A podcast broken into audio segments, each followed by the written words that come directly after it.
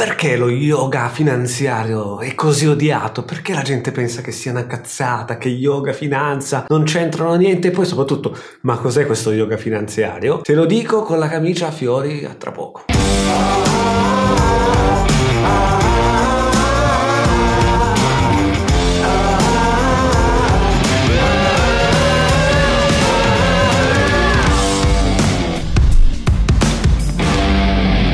Ciao, sono Enrico Garzotto e sono il coautore insieme a Davide Francesco Sada che non è qui con me fisicamente ma c'è spiritualmente del bestseller La felicità fa i soldi e siamo i datori proprio dello yoga finanziario, un insieme di tecniche, un metodo per raggiungere la ricchezza interiore ed esteriore.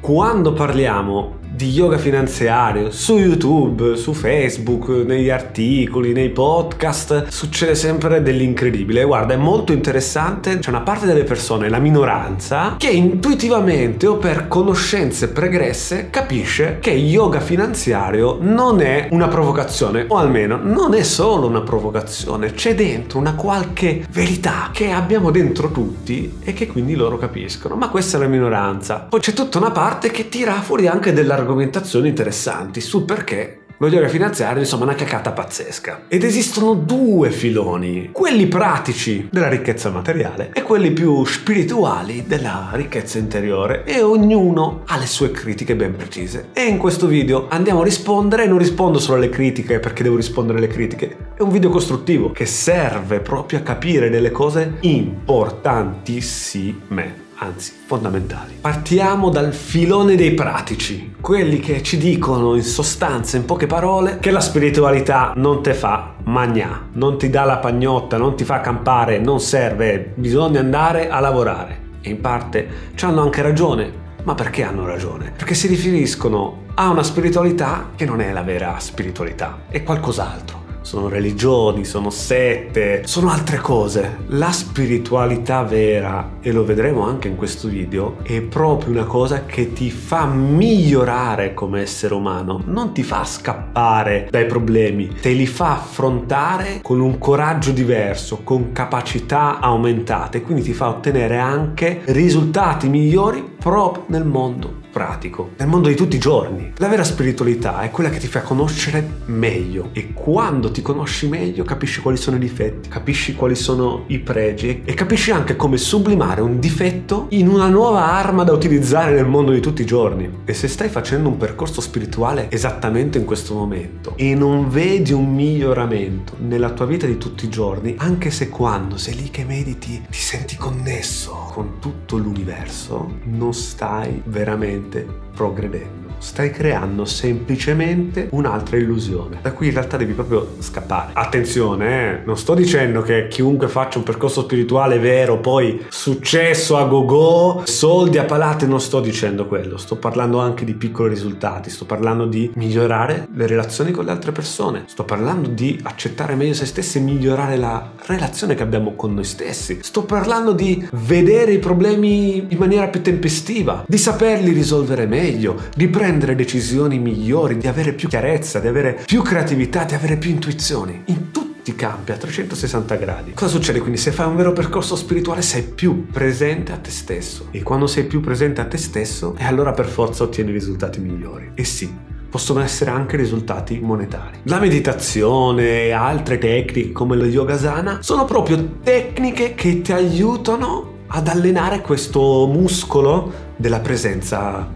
interiore. E adesso passiamo agli altri, quello del filone spirituali, quelli che ci dicono lo yoga non c'entra niente con i soldi, lo yoga è spiritualità, è unione col divino, lo yoga è l'acqua santa, il resto è la materia, la materia fa schifo, non ce ne facciamo niente, è una cosa brutta, bisogna scappare, la materia è il diavolo. Ed effettivamente è proprio così, perché Lucifero, quello che porta la luce, è proprio quello che cade nel mondo e porta la luce e mette la luce nelle zone d'ombra. Tramite l'oscurità fa sì che la luce esista. Senza il buio la luce non esiste. Senza la luce il buio non esiste. Questo è il Tao ok? Tra l'altro noi parliamo anche del Tao della finanza, ma questo magari lo vedi in un altro video. Eh. Molti di questi qua che ci criticano sul fatto che usiamo la parola yoga, ci dicono voi usate la parola yoga perché è un trend e ve ne approfittate e spesso non capiscono neanche che cos'è lo yoga. Pensano che lo yoga sia solo l'esercizio fisico, le yoga asana o asana, non so bene la pronuncia. O pensano che lo yoga sia solo una filosofia. Eh, ma in realtà lo yoga, prima di tutto, è uno stato di coscienza, è lo stato di unione. Infatti yoga vuol dire unione. Unione con cosa? Tra me e il divino, che vuol dire che quando sono uniti non c'è più unione, nel senso sei uno, non c'è più io e il divino, siamo la stessa cosa. Uno stato dove tu sei Dio e al contempo sei figlio di Dio, ma è uno stato intuitivo di percezione. Magari mentalmente questa cosa la si capisce solitamente, ma è più probabile intuirla. Noi usiamo le parole e le religioni, le filosofie antiche hanno usato un sacco di parole per descrivere queste cose qua, ma in realtà non si possono descrivere. E la cosa migliore è provare. Infatti i veri saggi ti direbbero, non stiamo a parlare dell'illuminazione, non cercarla. Sia adesso, eh? sia adesso unito, sia adesso nello stato yogico. E perché? Infatti questo stato è possibile intuirlo perché esiste già adesso. Un maestro zen, se tu vai da un maestro zen, quelli veri, ti direbbe una cosa sola, caro, non c'è mai stata nessuna separazione. Il fatto che tu percepisci che è una separazione è perché stai sognando, ti devi solo svegliare. E infatti una delle parole che viene usata è proprio quella di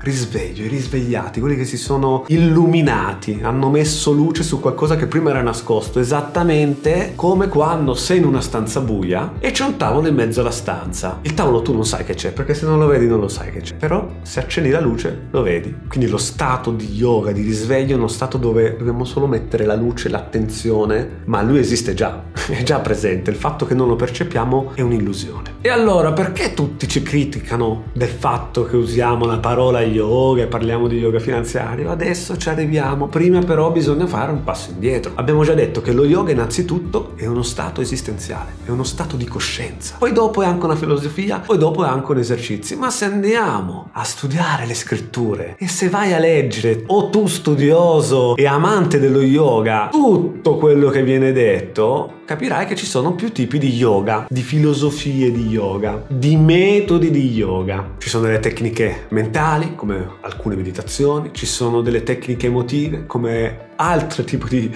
meditazioni, ci sono delle tecniche energetiche, ci sono delle tecniche fisiche come quelle dello yoga, dell'esercizio fisico, ok? E se come ho detto prima, andiamo a studiare veramente tutto quanto, capiamo che esistono tre metodi, tre vie diverse, che tra l'altro si possono fare anche tutte insieme per raggiungere la stessa sorgente, lo stesso stato. Sono il karma yoga, il jhana yoga, non Janna il nome, eh, però si pronuncia simile, e il bhakti yoga, che sono lo yoga dell'azione, karma vuol dire azione, lo yoga della conoscenza tramite lo studio e lo yoga della devozione. Il karma yoga è quell'insieme di tecniche e discipline che ci aiuta a predisporci a questo risveglio tramite le azioni che compiamo quotidianamente. In particolare trova il suo apice, il suo potenziale più grande quando trasformiamo in azione quello che siamo veramente dentro. Infatti,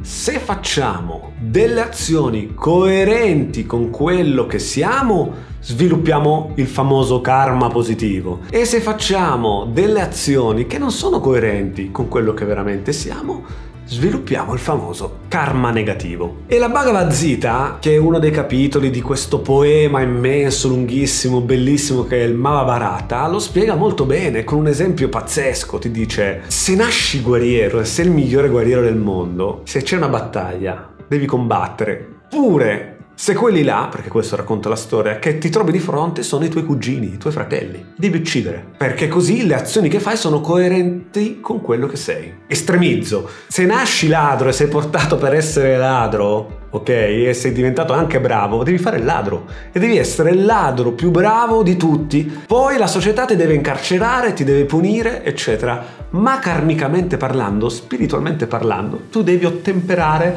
a questa tua essenza, devi seguire questa tua essenza, non devi reprimerla. Modo, che casino Enrico, allora, prima mi hai detto che siamo tutti uno e poi mi dice che devo, se sono un ladro, l'essenza del ladro, ma non ero uno e quindi posso fare tutto. Allora, quella dell'uno è che posso fare tutto, è un'aberrazione che ha portato dei disastri incredibili e non deve essere una scusa. Però effettivamente come piccole anime che si incarnano in questo mondo materiale, eh, stiamo esprimendo una piccola parte del tutto. E il nostro ruolo è proprio esprimerla. Il tutto è tutto proprio perché esprime tutte queste cose e noi siamo il suo sistema per esprimere, per essere tutto. Te lo spiego diversamente. Tutti noi dentro abbiamo il DNA. Il DNA è un insieme di centinaia, migliaia, miliardi di geni, di sequenze, di purine, eccetera, eccetera, e esprimiamo solo una piccola percentuale di tutto questo codice genetico. Ecco, il DNA è come se fosse Dio. In lui c'è tutto, ma noi poi come essere umano ne esprimiamo solo una piccola parte. Bene, quindi abbiamo capito che se facciamo delle azioni coerenti con queste nostre qualità, diciamo che progrediamo spiritualmente, aumentiamo le probabilità di finalmente raggiungere questa illuminazione, eh? mettiamola così. E ovviamente per fare azioni coerenti con quello che siamo, dobbiamo fare una cosa, conosci te stesso. E tutte le tecniche spirituali in realtà aiutano a conoscere te stesso. E quando conosci te stesso, come abbiamo visto inizio video, fai azioni migliori, prendi decisioni migliori, eccetera, eccetera eccetera, e quindi hai anche risultati migliori nella vita materiale. Ecco, lo yoga finanziario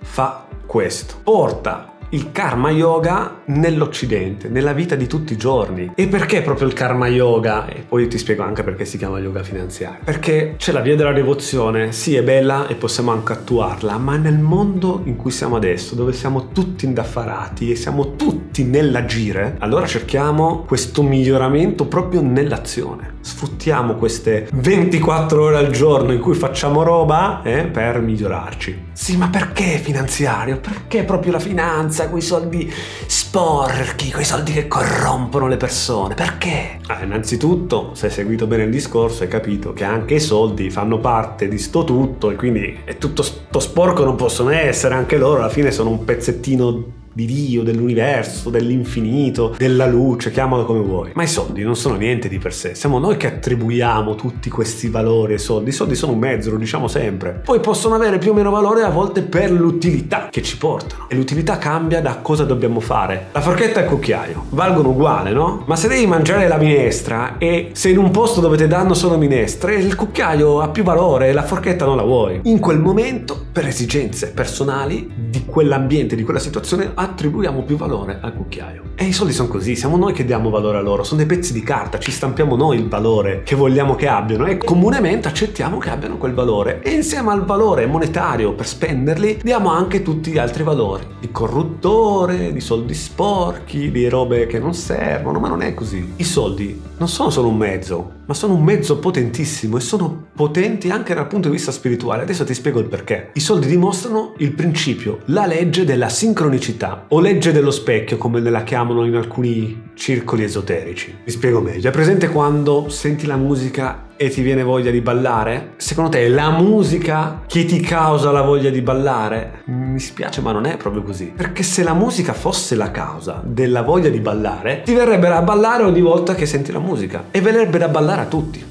tu senti la musica, in quel momento in cui senti la musica hai anche già dentro di te, per tutta una serie di motivi che non andiamo a approfondire, in quel momento la voglia di ballare. Boom! La musica fa da catalizzatore e ti fa vedere allo specchio eh, che hai voglia di ballare e magari le balli. La musica in questo caso è sincronica, avviene contemporaneamente, ci fa vedere quello che abbiamo dentro, non è la causa.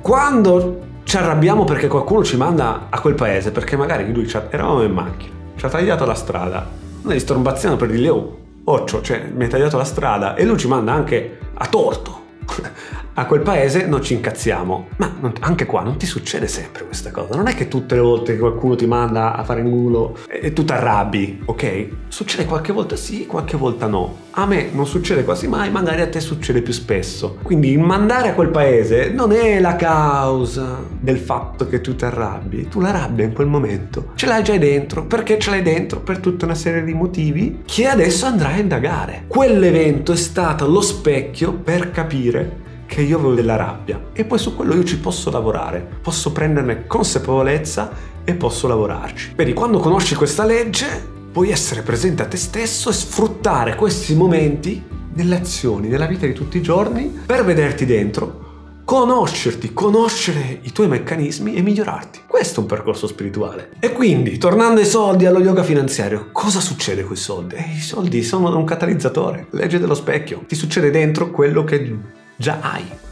Sono un, fuoco, un catalizzatore, quindi se la legna dentro e i soldi sono un fuoco, brucerai, ma se hai il ghiaccio si scioglierà il ghiaccio. Quindi le reazioni che accadono dentro di te si basano su quello che tu hai dentro, ti fanno vedere quello che hai dentro tu, quindi non è che i soldi corrompono, eh no, attivano la corruzione che hai già dentro. Non è che i soldi ti fanno diventare stronzo, attivano la stronzaggine che hai dentro. Magari per un periodo, non è, vuol dire che lo sei sempre, ma che è anche quella parte di te. Quindi nel momento in cui i soldi sono un mezzo pratico anche per riscoprirci dal punto di vista interiore e capisci che quando qualcuno mi dice eh, ma yoga finanziario non c'entra niente, i soldi del diavolo vanno disprezzati, bisogna allontanarsi, nelle sacre scritture non c'è scritto forse non hai letto bene tutto, vai a leggere bene le scritture da dove arriva questo mondo e ci sono divinità incarnate in terra che vivono come re nella bambagia, fanno feste, si divertono e ci sono anche divinità che vanno a fare gli asceti e poi ci sono gli asceti che vengono invitati dai re e vengono messi sopra il trono d'oro e banchettano come tutti gli altri, quindi utilizzano i soldi, la ricchezza materiale quando serve nel momento giusto senza attaccamento. Rifugire dai soldi non vuol dire non essere essere attaccati ai soldi, è solo l'opposto dell'essere attaccati ai soldi, ma in mezzo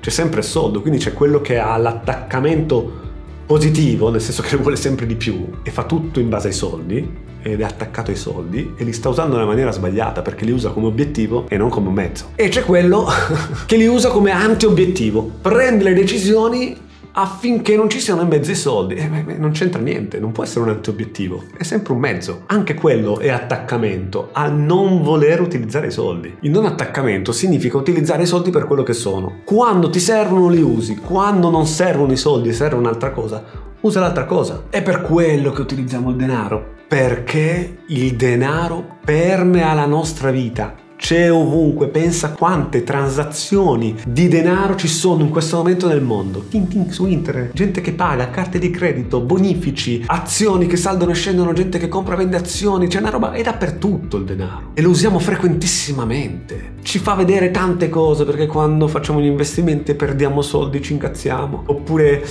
eh, siamo in ansia, oppure ci eccitiamo perché abbiamo guadagnato. È tutto un modo per osservarci e quindi visto che è il mezzo più presente in questo mondo, il denaro, usiamolo per crescere. E bisogna fare due lavori. Quindi c'è lavoro più yoga, quindi utilizzare il denaro come questa cosa qua, ma si riesce a utilizzare anche dal punto di vista spirituale se impariamo a utilizzarlo innanzitutto dal punto di vista materiale. Quindi sappiamo gestirlo, sappiamo che cos'è veramente, non gli attribuiamo valori che non ha. Abbiamo dei metodi, delle tecniche che ci aiutano a risparmiare, a creare denaro, a moltiplicarlo, a creare delle rendite, utilizzarlo per quando ci serve, eccetera, eccetera, a raccogliere soldi per magari finanziare progetti benefici, piuttosto che aziende che risolvono problemi. Va bene, lo yoga finanziario ci serve per vivere meglio la vita qua sulla Terra, approcciando con questi due binari, la ricchezza interiore e la ricchezza esteriore, sempre contemporaneamente, tecniche, metodi, mindset, quindi la giusta mentalità della gestione del denaro e poi dall'altra parte sempre qualcosa che ci aiuta a migliorare noi stessi come persone, una cosa, la spiritualità che ci dà una direzione, perché dobbiamo essere aderenti a quello che siamo nelle nostre azioni. Questo è yoga finanziario. E se hai qualcuno che ha storto il naso quando ti ha visto con il nostro libro La felicità fa i soldi, soldi, mandali sto video, mandalo in giro. Questo video serve,